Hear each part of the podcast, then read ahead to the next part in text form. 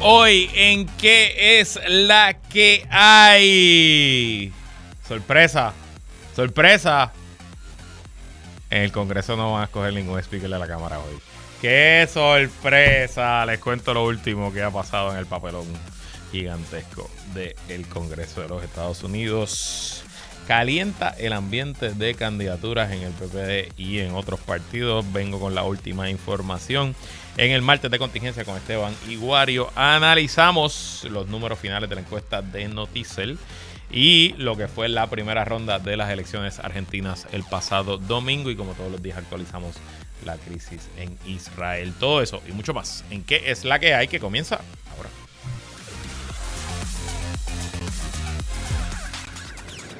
El análisis más potente y completo comienza ahora. Luis Herrero llega prendiendo fuego a los políticos y figuras que se atreven a dañar el país. Radio Isla 1320 presenta ¿Qué es la que hay? Con Luis Herrero. Muy buenas tardes, bienvenidos y bienvenidas a ¿Qué es la que hay? con Luis Herrero por Radio Isla 1320. Hoy es martes 24 de octubre de 2023, una semana para Halloween. ¿De qué te vas a disfrazar, Manuelito? ¿Ya tienes disfraz? ¿De qué? Ah, de fantasma, de no, te, no entendí. Algo, un fantasma, whatever. Yo tengo, yo tengo disfraz también, es un disfraz familiar. Mi esposa, mi hija y yo, vamos, vamos juntos. Te mando la foto. Estamos en vivo y en directo para todo Puerto Rico por el 1320 AM y su cadena para el mundo a través de radioisla.tv, nuestra aplicación para teléfonos Radio Isla Móvil y en facebook.com diagonal Radio Isla TV. Yo soy Luis Herrero y como siempre les invito a que me sigan en todas las redes sociales como L Herrero. Y recuerda que este programa lo puedes escuchar en su formato podcast. Búscalo como que es la que hay en tu aplicación de podcast favorita para que me escuches cuando a ti te dé la gana y qué es la que hay de qué vamos a hablar hoy. Actualizamos crisis en Israel y a nuevo candidato a speaker de la Cámara, nuevo candidato colgado para speaker de la Cámara. Qué papelón. Calienta ambiente de candidaturas en el Partido Popular Democrático y en el martes de contingencia. Analizamos los números finales de la encuesta de Noticel y la primera ronda en las elecciones argentinas con Guarionex, Padilla Martí y Esteban Gómez. Pero bueno, antes de ir a los temas, algunas notas de interés oficial. No solo habrá primaria en el Partido Nuevo Progresista, no solo habrá primaria en el Partido Popular Democrático, también habrá primaria en el Partido Proyecto Dignidad. Leo del nuevo día.com, a pesar del rechazo del líder de su partido a un proceso de primarias, la abogada Adanora Enríquez sometió este martes su candidatura a la gobernación por Proyecto Dignidad como parte del proceso interno que la colectividad lleva a cabo de cara a las elecciones de 2024. Definitivamente va a haber primarias con Proyecto Dignidad. Tenemos nuestras expectativas sumamente altas, indicó Enríquez a las afueras de la Comisión Estatal de Elecciones, a donde llegó con una hora de retraso Licenciada, no se puede ser candidato y llegar tarde. El calendario es lo más importante de cualquier candidato. El del calendario depende toda la campaña. Y a los periodistas no les gusta esperar, así que por eso le pusieron ahí que llegó tarde. Declaró que a lo largo de los años ha visto una progresiva abstención electoral y esperamos que como nosotros no somos de lo mismo, sino que efectivamente somos del pueblo, somos personas trabajadoras, que podamos llevar ese mensaje claro de la importancia del voto. Así que se viene un 2024 muy activo desde el comienzo del año. Las primarias de dignidad será un proceso distinto, un proceso especial, que si no me equivoco se llevarán a cabo en febrero. Así que ya arrancando el 2024 vamos a estar cubriendo carreras en los diversos partidos. Y entonces hoy hay una historia en el periódico ponceño La Perla del Sur, es una historia de Michelle Estrada Torres, que nos aclara, nos deja establecido cuál es la línea de tiempo, o mejor dicho en, castellano, el timeline que está usando la Oficina del Fiscal Especial Independiente para decidir si presentará o no acusaciones contra el alcalde de Ponce. Y este timeline es importante no solo por el futuro del alcalde, sino porque esto está ocurriendo a la misma vez que están ah, estamos en proceso de candidatura. Y si el FEI decide no hacer nada de aquí a que termine el año, pues se pudiera dar el escenario de que el alcalde de Ponce radique su candidatura antes de ser acusado y que luego de ser certificado como candidato se le acuse y que sea suspendido de su puesto, lo que haría la crisis en la ciudad señorial para el Partido Popular aún más grave. Bueno, pues según esta historia de la periodista Michelle Estrada Torres de la Perla del Sur, los fiscales independientes, los fiscales especiales independientes Manuel Núñez Corrada y Zulma y Fuster Troche están en proceso de elaborar el informe que contendrá su decisión de acusar o no acusar al alcalde de Ponce, Luis Irizarry Pavón, por presuntas violaciones de ley relacionadas con su campaña política de 2020.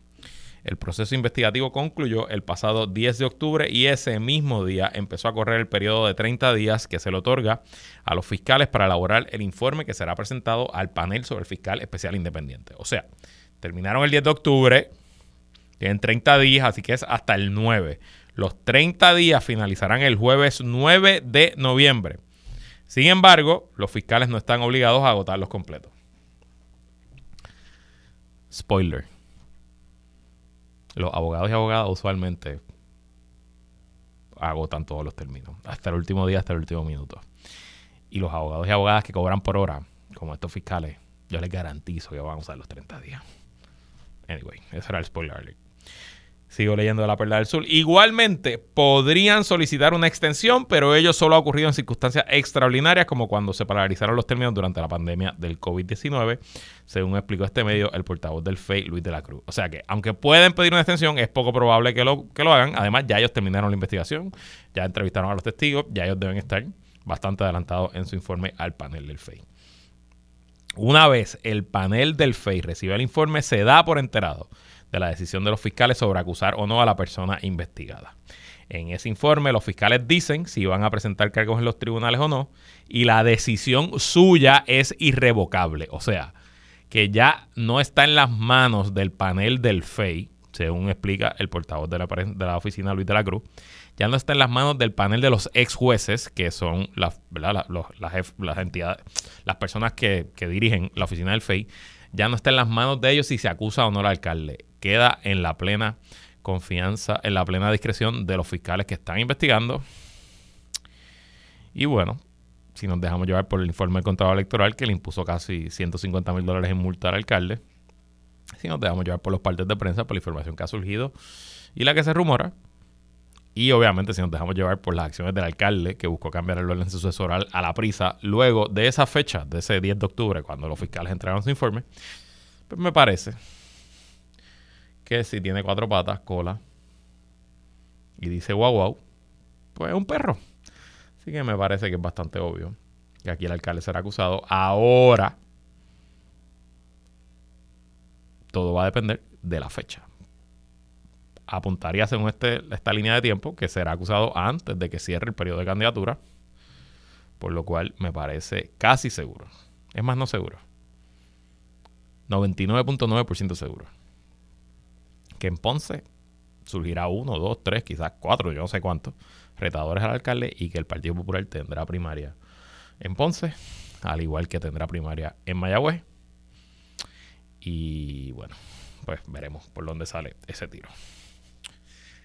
Y en noticias graciosas del día, en verdad no son, son graciosas para mí y espero que sean graciosas para usted no son graciosas para los protagonistas y mucho menos para el expresidente Donald Trump.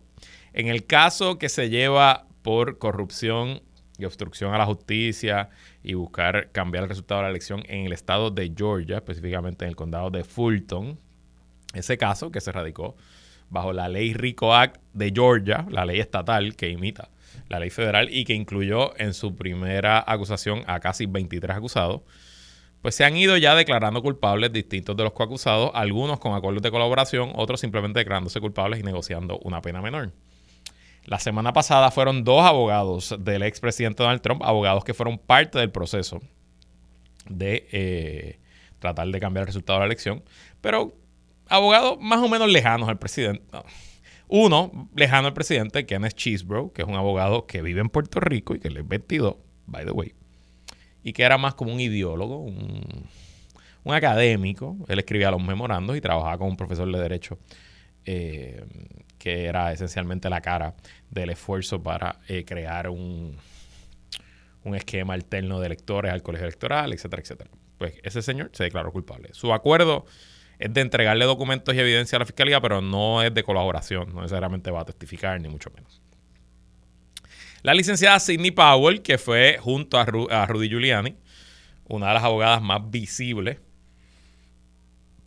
en eh, todo el proceso y que honestamente, pues, parece, parecía de vez en cuando y de cuando en vez que le faltaba uno dos o quizás cinco tornillos.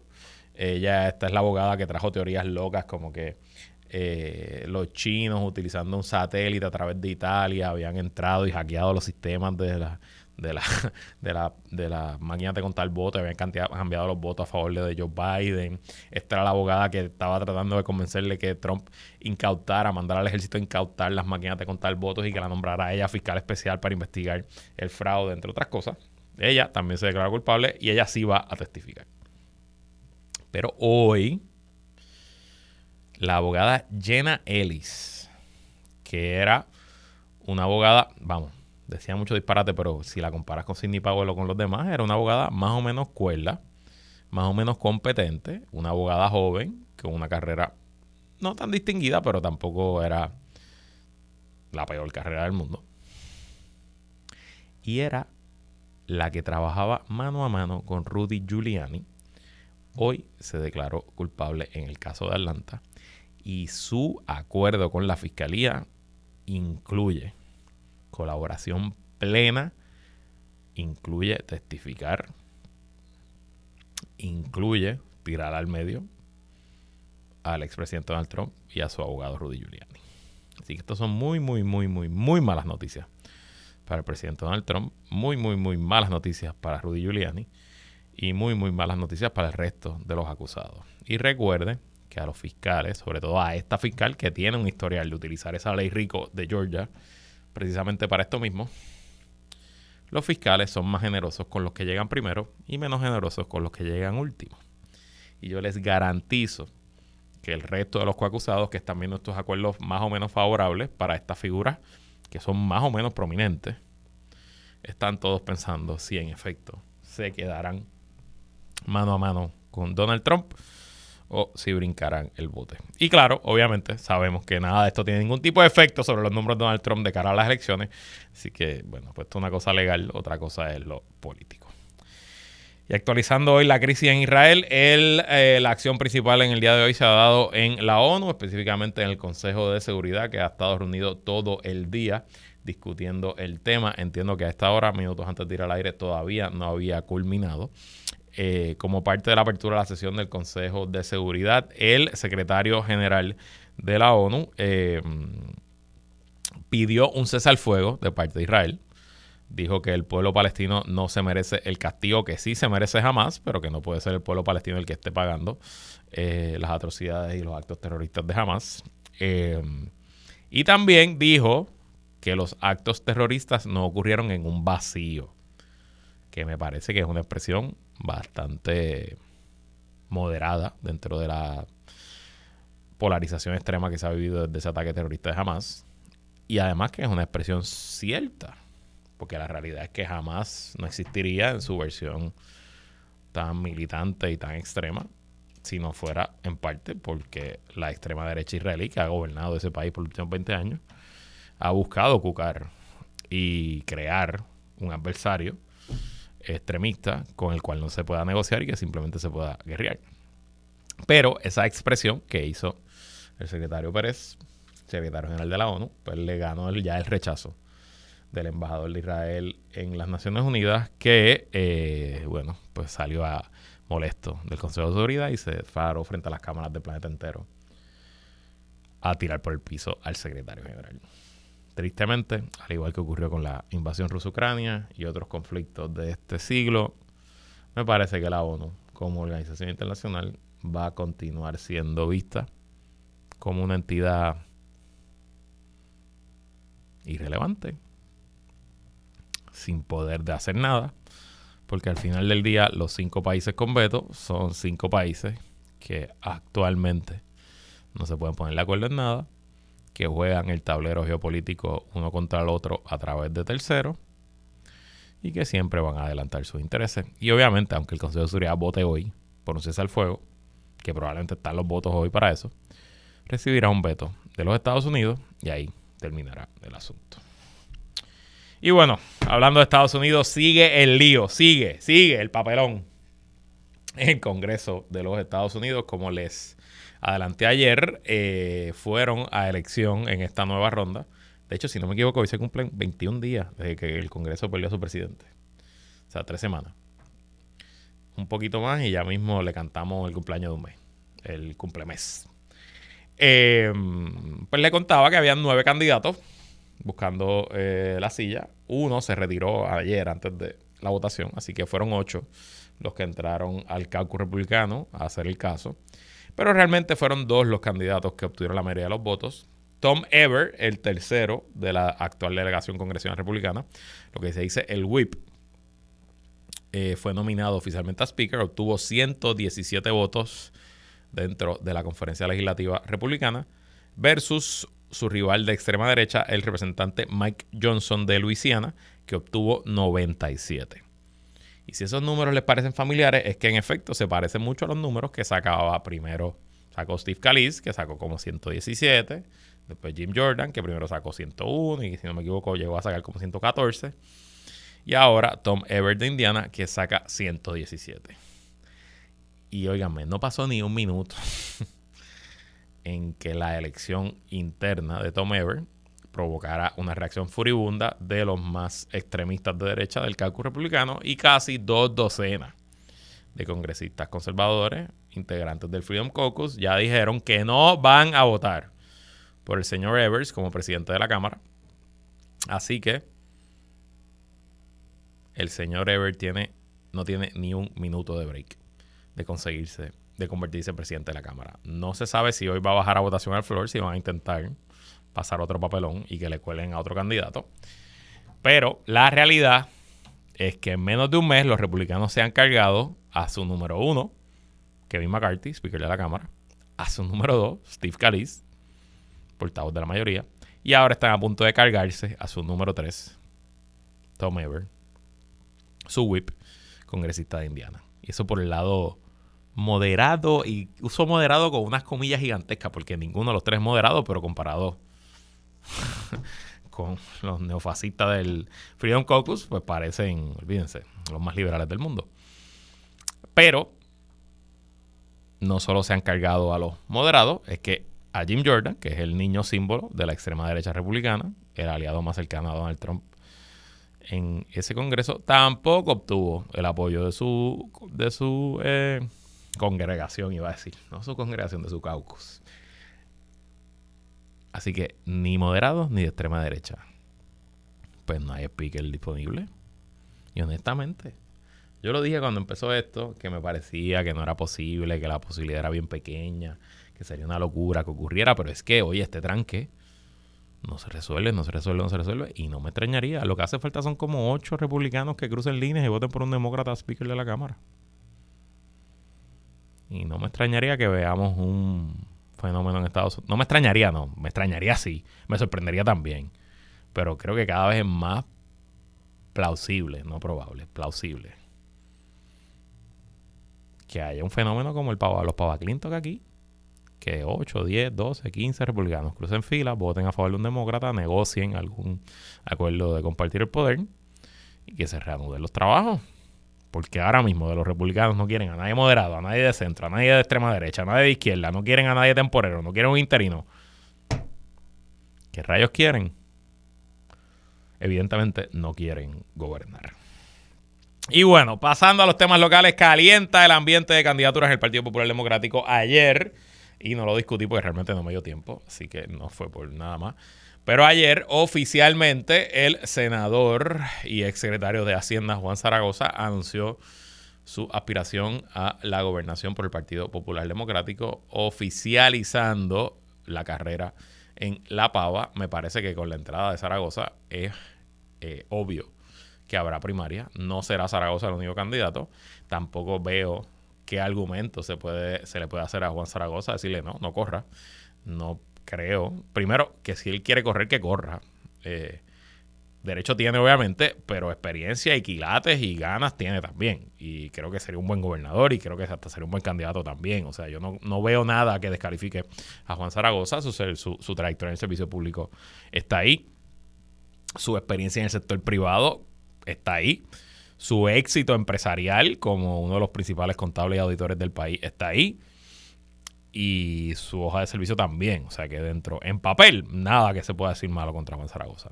Ahora bien, la política no es solo el papel, no es solo el resumen, no es solo la inteligencia, es verdad. La emoción conecta uno con los electores, conecta uno con los populares. Bueno, ya son otros 20 pesos. Eh, y pues creo que ahí es que están las debilidades de una candidatura de Juan Zaragoza. Pero evidentemente Zaragoza va en serio, eh, lanzó no solo con el anuncio, sino que con una buena publicidad una buena inversión en publicidad. Eh, arrancó en el vocero, está en radio, tiene unos billboards, por lo menos en la zona metropolitana, tiene los billboards caros. Porque los billboards típicos, los que usted ve por ahí en el expreso, que, son más o menos del mismo tamaño, esos cuestan entre 600 y 800 a la semana, pero los más grandes, los, los, deluxe, los que están en los edificios y eso, esos son más caros. Y por lo menos los que he visto en Zaragoza son los caros. Eh, así que es una inversión sustancial. No sé si está en las redes sociales, no sé, no sé qué más tiene, pero no me extrañaría que ya él dijo que se gastó 30 mil pesos en su escuesta y que no me extrañaría que en este lanzamiento se haya gastado más o menos lo mismo, así que ya debe estar 60, 70 mil pesos eh, en el hoyo. Eh, así que va para adelante. Doy por sentado que la primaria en el PPD va y lo que quiero es que hagamos el ejercicio antes de irnos a la pausa de dónde quedan los demás candidatos, precandidatos, los presidenciales, como se le dicen. José Luis Dalmau, no he vuelto a escuchar nada de sus aspiraciones desde que hace varias semanas estuvo aquí y dijo que él tiene una encuesta que lo coloca bien. El ronroneo, los rumores, los movimientos dentro del Partido Popular es que apuntan a que ni su equipo más cercano sabe lo que él va a hacer y que hay días que se levanta diciendo que sí, que quiere correr para la gobernación y que hay días que se levanta diciendo que no, que vuelve para el Senado y que busca repetir como presidente del Senado. Para mí será clave ver si él está activo reclutando candidatos al Senado ahora mismo. Si José Luis Dalmau está activo buscando candidatos al Senado por el Distrito de San Juan, el Distrito de Arecibo, que uno de los senadores va a correr para representante, en el Distrito de Carolina, que ahí hay un PNP una PNP y un popular. Si él está activo en eso, pues me parece que evidentemente no está activo buscando la gobernación. Así que eso es lo que estoy observando. Charlie Delgado anunció en el verano y después de eso no se ha vuelto a escuchar nada más. Ya él ha dicho varias veces que si hay primaria él no va. Así que habiendo ya una primaria, pues me parece que lo próximo que veremos es a Charlie Delgado salirse del medio y buscar otra posición. Se habla del Senado por acumulación, me parece que es lo natural, pero quién sabe. Eh, si hay otra candidatura que le está llamando la atención. Y ahora bien, va a ser interesante si en efecto Charlie decide no aspirar. ¿Qué hace? Porque Charlie puede decir no aspiro y no endoso. O decir yo aspiro y endoso a fulano o a mengano. Puede endosar a Juan Zaragoza. O puede endosar a... ¿Qué va a hacer Luis Javier Hernández? que lleva un mes diciendo que no quiere primaria y que está buscando negociaciones para que no hayan primaria, pues evidentemente esas negociaciones fracasaron. Así que le toca ya decidir y tirarse al ruedo. Y por último, el presidente del partido Jesús Manuel Ortiz, que honestamente, aunque no ha dicho nada, ya él dice que tomó su decisión. Yo no veo un escenario donde Jesús Manuel Ortiz no aspira a la gobernación. Así que evidentemente va a haber primarias en el PPD. Le tocará a los populares decidir cómo las manejamos y si va a ser una primaria de altura, de idea y más importante, de contraste con la guerra fratricida todos a todos que lleva el PNP. Creo que se le está abriendo la oportunidad al Partido Popular de dar una, eh, un ejemplo precioso de cómo hacemos las cosas nosotros y cómo las hacen allá, en el otro lado a ver si no la embarramos. Vamos a la pausa y regresamos con más en que Entramos en aguas profundas con Guarion Padilla Martí y Esteban Gómez Geo. Esto es Martes de Contingencia. Y para discutir los temas locales e internacionales como nadie lo hace. Tenemos el martes de contingencia directamente del podcast Plan de Contingencia. Esteban Gómez Geo, que es la que hay, Esteban. Saludos Luis, saludos Guarionex a todos y todas los que nos están escuchando en esta tarde. Con nosotros Guarionex Padilla Martí, que es la que hay, Guario. Que es la que hay, Herrero, saludos Esteban y saludos a todas las personas que nos están sintonizando. Bueno, vamos con los temas. Ayer Noticel concluyó su primera encuesta y de hecho les puedo decir que eh, la directora del periódico ya dijo que vienen más, que esta no va a ser la única de cara al 2024. Eh, pero en su última entrega eh, nos dieron los números de la primaria en el PNP y el gobernador Pierre Luisi derrotaría a la comisionada residente por 8%, según la encuesta hecha por la encuestadora brasileña Atlas Intel. ¿Te cuadran esos números? ¿Ocho puntos arriba Luis y Esteban? Bueno, eh, me parece que sí. Recuerda que siempre es bien difícil sacar un, a un incumbente, ¿verdad? Y mucho más en una circunstancia política como la que estamos ahora, en las que son, ¿cuántos hay ya? ¿Cinco partidos? Cinco partidos. Cinco partidos corriendo, parece que va a haber una alianza, este, parece, ¿verdad? Que va a haber una alianza, que van a unir poderes. Eh, y el PNP, pues, tiene las de perder en esta elección. Así que es posible que el electorado nuevo progresista vea eh, el básicamente, ¿cómo es que dicen? Esto suena bien feo, pero como que cambiarle el jinete al caballo, que eso lo usan lo utilizan mucho aquí en nuestra política, lo vean como como que algo de, ¿verdad? Eh, como decía Luis Fortuño, hashtag demasiado riesgo. Eh, este, cambiar piloto, cambiarle piloto en medio del vuelo. Exacto. De acuerdo. ¿Cómo lo ve, Cuario? Pues mira, las encuestas eh, son instrumentos de trabajo y que retratan un momento específico de tiempo y espacio. Eso quiere decir que miden las aguas en determinado contexto histórico y social y en ese sentido siempre he tenido muchísima cautela con las encuestas de este tipo en Puerto Rico. Muchas veces las encuestas tienen un único propósito, desalentar al otro o intentar manufacturar el consenso. Pero perdemos de perspectiva el asunto del sesgo, ¿verdad? Y todas las encuestas tienen un sesgo. Eh, y, en este sentido, los números que uno ve en, este, en, esta, en esta encuesta, ¿verdad? Eh, depende mucho de la interpretación que se ve, ¿verdad? Porque, por ejemplo, uno se pone a revisar eh, algunos de esos números que ve y la narrativa, ¿verdad? O cómo se utilizan ciertos números pueden eh, construir argumentos que no necesariamente son los que estaban inicialmente en la pregunta, ¿verdad? Que se estaba, que se estaba haciendo a la audiencia. Así que hay que tomarlo con muchas pinzas, ¿verdad? Eh, porque al final de cuentas, las encuestas en Puerto Rico, sobre todo las encuestas de este tipo, han demostrado ser un poco eh, inefectivas, ¿verdad? Y eso lo vimos en las elecciones pasadas y las hemos visto en otras, ¿verdad? Y yo sé que en ese caso, Herrero tiene más experiencia, ¿verdad? Que utiliza las, las encuestas como instrumentos de trabajo para sus candidatos. Eh, y también, ¿verdad? Para poder realizar proyecciones y lo, y lo que es el análisis político eh, así que yo creo que todavía falta mucho, ¿verdad? Todavía no se han radicado las candidaturas, no sabemos específicamente qué es lo que va a pasar. Sabemos de gente que tiene aspiraciones, ¿verdad? Pero todavía no estamos en diciembre. Falta un año. Puede pasar mucho. Así que me parece muy precipitada de momento, ¿verdad? Esta encuesta. Eh, yo lo que creo que esta encuesta añade es acabar un poco, romper el, la narrativa predominante de que Jennifer le estaba dando a pela a Pierluisi. Y que por lo menos en, un, universo donde estos encuestadores encontraron una muestra bastante grande de PNP, porque más o menos el 33% de 2.400 personas dijeron que eran PNP, pues más o menos estamos hablando de casi 800 PNP, 900 PNP, que no es una muestra pequeña.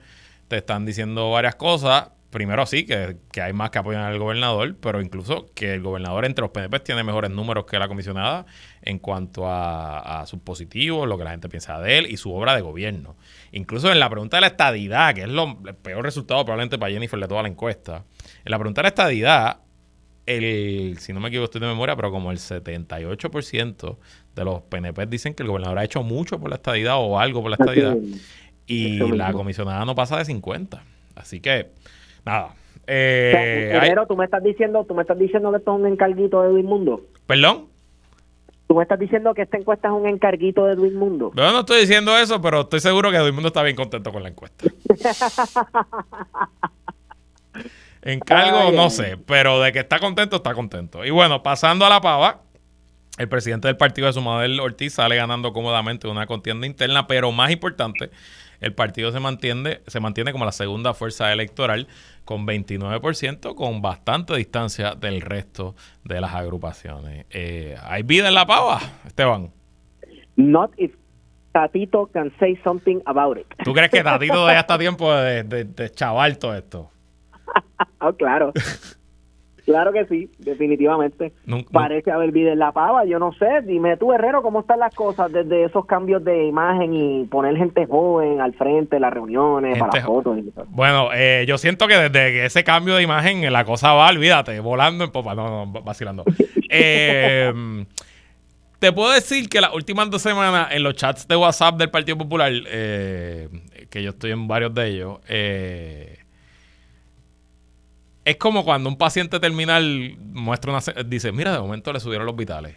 Puede ser el, el como dicen los médicos, el, el, el bounce este que mejoran un poquito para despedir si se van. Puede ser Sí, eso. sí, sí. Pero hay algo de quizá de un poquito de luz al final del túnel o algo de esperanza que quizás no se veía antes. ¿Qué tú crees, Wario? Pues mira, eh, yo creo que este es otro este es otro ejemplo puntual, ¿verdad? Que me hace dudar seriamente de los resultados de la encuesta. Mira, el Partido Popular, eh, uno se pone a virar más allá de, la- de las estructuras municipales que siguen siendo muy importantes y esenciales, ¿verdad? Eh, uno ve que dentro de dentro del espacio político cada vez es menos pertinente, ¿verdad? Eh, uno ve el desempeño legislativo sumamente pobre, ¿verdad? Así que ha perdido bastante vigencia entre, entre, entre puertorriqueños. Yo creo que ya muchísima gente cuestiona, ¿verdad? Eh, el presente, por no decir el futuro, ¿verdad? El Partido Popular. Así que realmente pues me sorprende.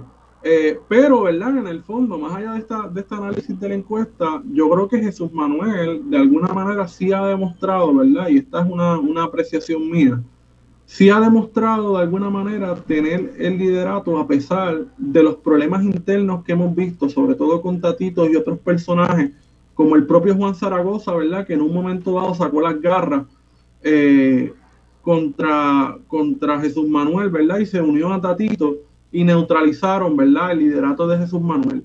Así que yo creo que Jesús Manuel la tiene difícil al interior del partido eh, y que de alguna manera, pues, eso hace que haya una visión positiva de alguna manera, incluyéndome, ¿verdad? Eh, como político. Y yo, ¿verdad? No soy objetivo. Yo apoyo a Jesús Manuel, lo conozco bien y estoy colaborando con él. eh, como, sea, que no eres bien, neutral. como bien ustedes lo, lo han dicho. Eh, pero en habiendo dicho eso, todavía la gente no lo sabe bien, no lo conoce, pero Jesús Manuel es un perfil completamente diferente al típico líder candidato popular. Este, Pero no es una persona ajena, ¿verdad? Porque por Claro, claro. en política más de 10 años. Claro, claro. Lo Pero- que pasa es que ha ocupado unos perfiles bajos, ¿verdad? Exacto. En la política puertorriqueña. Y un poco a mí me han dicho, me lo dicen despectivo, es que parece un caco de Bayamón. Pero por otro lado, yo creo que un caco de Bayamón tiene su apil porque es mucho más gente, menos elevado, ¿verdad? Compáralo con, con Alejandro García Padilla, con Eduardo Bate, con Aníbal Acevedo Vilá. Eh, y, creo que ahí hay un contraste que pudiera ver la- el germen de algo interesante. Bueno, y pasando a los números de la alianza, solamente 12%, 11 punto algo, dirían que votarían por una potencial alianza Victoria-PIP.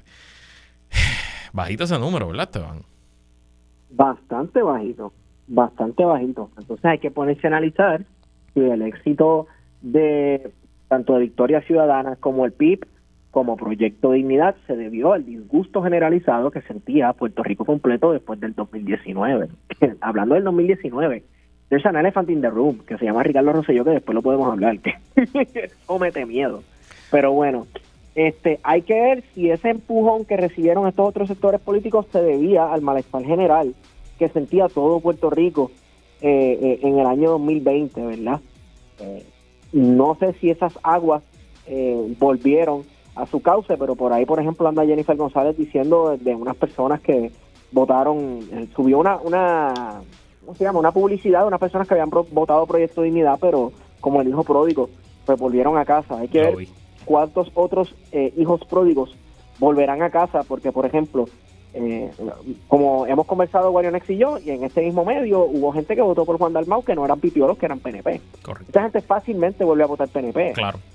Este, eh, y lo mismo, personas que votaron por Victoria Ciudadana fácilmente podrían volver a, a votar este, PNP. Eh, estoy 100% de acuerdo con eso. Tengo la pausa encima, así que vamos a parar aquí. Cuando regresemos, cojo la reacción de Wario sobre el tema y hablamos un poquito de la primera vuelta en Argentina. No se vayan, que es la que hay continúa.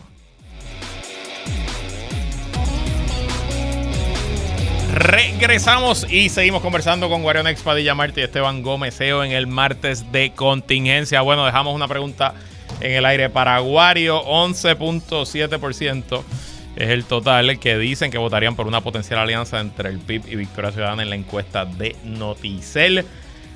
Ese número yo lo veo bajito, Esteban lo ve bajito. ¿Cómo tú lo ves, Wario? Pues mira, yo creo que otra lectura de esa encuesta refleja que el triunfo de la alianza sería con un 30%. Es un aumento al apoyo con respecto a las elecciones pasadas, elecciones pasadas, pero todo depende del color con que se vea. Y yo creo que ahí es que es importante señalar, ¿verdad?, el asunto del sesgo y el asunto de cómo se construyen las narrativas utilizando encuestas. Porque Ujú. si vemos la encuesta y la vemos de otra manera, pues podemos llegar a pensar de que es el 12. Pero entonces cuando revisamos y ese otro 70%, eh, ¿qué pasó ahí? Pues entonces llegamos al 30, ¿verdad? Yo creo que es importante tener eso presente, ¿verdad? Porque en este, en este momento en el que las encuestas van a ser importantes, precisamente para manufacturar consenso, hay que tener el ojo abierto, ¿verdad? Y aprender un poco también a leer las encuestas, ¿verdad? Eh, y qué es lo que al final de cuentas nos quieren dejar saber, sobre todo, ¿verdad? Porque algunos medios de comunicación puntualmente eh, Noti1, ¿verdad? Eh, utilizó la encuesta un poco, pues como todo el mundo sabe, eh, pues para hacer su propaganda, ¿verdad? Eh, en contra de la alianza, ¿verdad? Y también con el cuco, ¿verdad? Que todos conocemos, que es el cuco del independentismo y el comunismo. Pues ya saben. Eh, interesante la lectura de, ambos. Yo, y fue mi análisis ayer, siento, bueno, el viernes, perdón, que le hace falta un ingrediente a la receta de la alianza. Y ese ingrediente se llama Alexandra Lugaro. Y bueno, pues no sé si está disponible, ya ha dicho que no. No sé si la están buscando, no sé si la están tratando de que regrese. Yo la veo muy contenta y muy activa en su nueva posición como analista en Telemundo. Eh, pero no sé, siento que al igual que en la química, falta algo para crear la ebullición.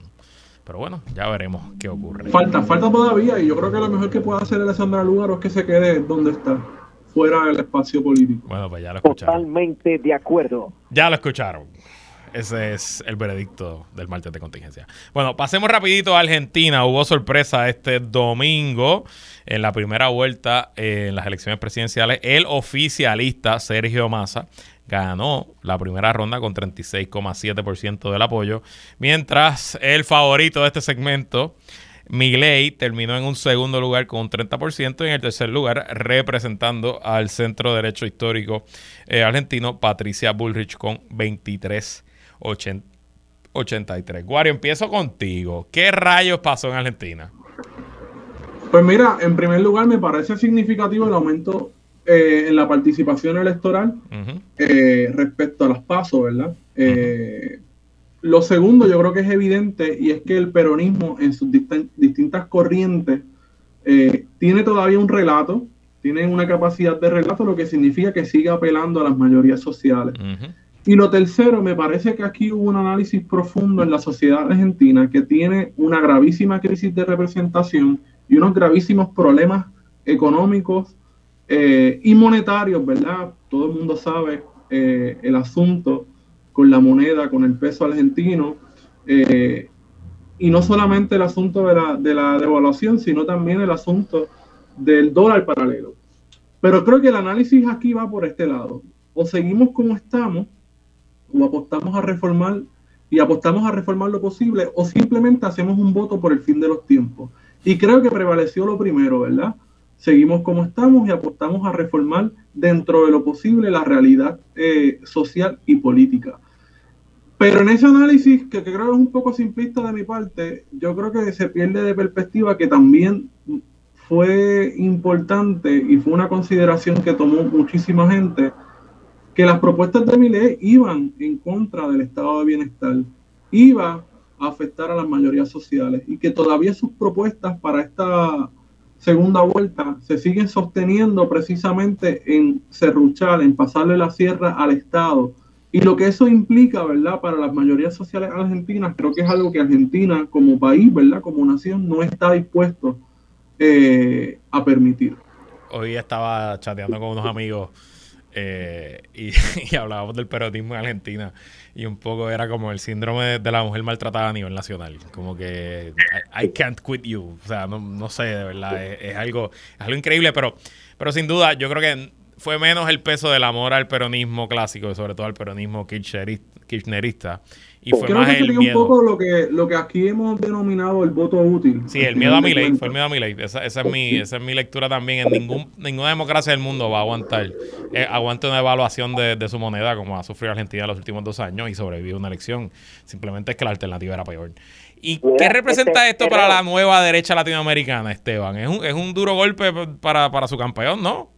Es un golpe, ¿verdad? Es un golpe porque si te pones a analizarlo, pues el peronismo quedó en primer lugar y el peronismo quedó en tercer lugar en su vertiente de peronismo de peronismo de derecha. Claro, claro. ¿Verdad? Tú sabes, así que sí, me parece que la derecha latinoamericana eh, ha sufrido un golpe. Hay que ver, claro, ahora en la segunda vuelta, este, hacia quién van esos votos, pero yo lo dudo mucho precisamente por lo que estaba diciendo Guarionex, que la mayoría de esos votos vayan a mi ley. Precisamente con todo y que vamos, eh, vivimos en Puerto Rico, estamos acostumbrados a ver a millones de nosotros votar en contra de nuestros propios intereses, nuestros intereses sociales y políticos, pero eh, eh, no creo que la gente está preparada y, el Estado argentino está preparado para supuestamente desmantelar el Estado, y digo supuestamente porque hemos dicho, es harto conocido que muchas de esas políticas son imposibles implementarlas. Este, pero eh, ver, ¿verdad? O, votar por un candidato o tener un candidato que vaya a desmantelar completamente el Estado. El Estado argentino yo sé que no va a aguantar eso, así que no es real. Y me parece que es un golpe bajo para la nueva llamada nueva derecha latinoamericana, eh, porque las campañas no solamente se hacen por el Internet y porque uno tenga mucho mucha viralidad por Internet no significa que a tu candidato le va a ir bien. Espero que eh, toquen piso, que espero que toquen, que pisen grama con esta. Ojo, y ya sabemos que por lo menos los argentinos tiran la raya en alguien que habla con su perro. Si usted habla con su perro, es poco probable que sea electo. Preocupante. Eso, eso es lo menos, eso es lo menos loco que hace el tipo, porque hablar con el gato de casa Goyo. Mi madre habla con los gatos. Pero por ahí estaba Agustín Laje eh, haciendo, haciendo apología, ¿verdad? A, a, a ley y otros eh, elementos, ¿verdad? De esa nueva derecha latinoamericana, como Kaiser o Emanuel del Rincón, que estaban en crisis, ¿verdad? Porque no pueden creer eh, la derrota de Javier Milei, que dicho sea de paso, no tiene crecimiento, ¿verdad? Que yo creo que eso es lo significativo de aquí. Claro. entre las pasos y esta primera vuelta no hubo un crecimiento significativo de Milei, por el contrario. Y te pregunto, quedó igual. Te pregunto, ¿cómo se pudiera configurar el 50 más 1 en la segunda vuelta? La segunda vuelta es el 19 de noviembre. Eh, había un candidato más a la izquierda que Sergio Massa, que obtuvo como 7 puntos, si no me equivoco, que uno pensaría que pues ahí ya está como en 43. Sí, de Gabrois. Tendría que traer como 7, 8% de, eh, de Patricia para llegar al 50%. ¿Tú crees que hay, hay la manera de... Yo creo que lo que, lo que, está, lo que se está gestando en, en Unión por la Patria es crear una unión de país, ¿verdad? Dicho sea de paso. Y en la tarde de hoy, Leandro Santoro, que estaba corriendo como jefe de gobierno de la ciudad de Buenos Aires, básicamente retiró eh, su candidatura para la segunda vuelta y le concedió la victoria a Jorge Macri de Juntos por el Cambio. Eh, lo que significa que de alguna manera yo creo que se está tanteando, ¿verdad? La posibilidad eh, de que a cambio de la ciudad de Buenos Aires, quizás, no sé, estamos especulando, ¿verdad? Se haya un pronunciamiento de parte de Juntos por el Cambio y de la candidatura de Patricia Bullrich para que se apoye abiertamente la candidatura de Sergio Massa. También pasa, y he estado leyendo un poco los análisis eh, en Argentina, que se espera un posible retiro de la, de la candidatura de Javier Milei, ¿verdad? Sobre todo Mm. porque ya hay un precedente de Leandro Santoro y hay precedentes históricos en Argentina, ¿verdad? Que en, en situaciones como esta, donde se hace el análisis matemático, ¿verdad? De proyecciones y se dice, mira, posible que no vayamos a lograr la, la, la elección, pues lo más conveniente, lo más diplomático, la, la mejor salida es retirar la, la candidatura y evitarnos, ¿verdad?, ir a una, a una elección presidencial que ciertamente, posiblemente va a ser de las más importantes en la Argentina del siglo XXI. Bueno, sin duda, muy interesante todo lo que está pasando y un ejemplo más de que no siempre, aunque a veces, casi siempre somos bien pesimistas de este segmento, a veces pasan cosas buenas o no tan malas. Y eso hay que aplaudirlo y aunque vemos el cuco, porque Javier Milei representa el cuco realmente, eh, de lo que pudiera ser la política latinoamericana, incluyendo la puertorriqueña, se puede derrotar. Esteban Gómez Geo, gracias por estar aquí. Gracias por tenernos, Luis. Guarionex Padilla Martí, gracias por estar aquí. Gracias por la oportunidad, Herrero. Bueno, y antes de irme, para sorpresa de nadie, Tom Ever, el que fue nominado eh, Speaker por los republicanos hoy, ya retiró su candidatura. Así que oficialmente. Ay, señor, hasta aquí esta edición de que es la que hay con Luis Herrero. Como siempre, agradecido de su sintonía y patrocinio. Quédese con nosotros. La mejor programación y análisis de la radio puertorriqueña continúa en Radio Isla 1320. Lo próximo, el informe del tiempo con su Hailey López Belén. Hasta mañana.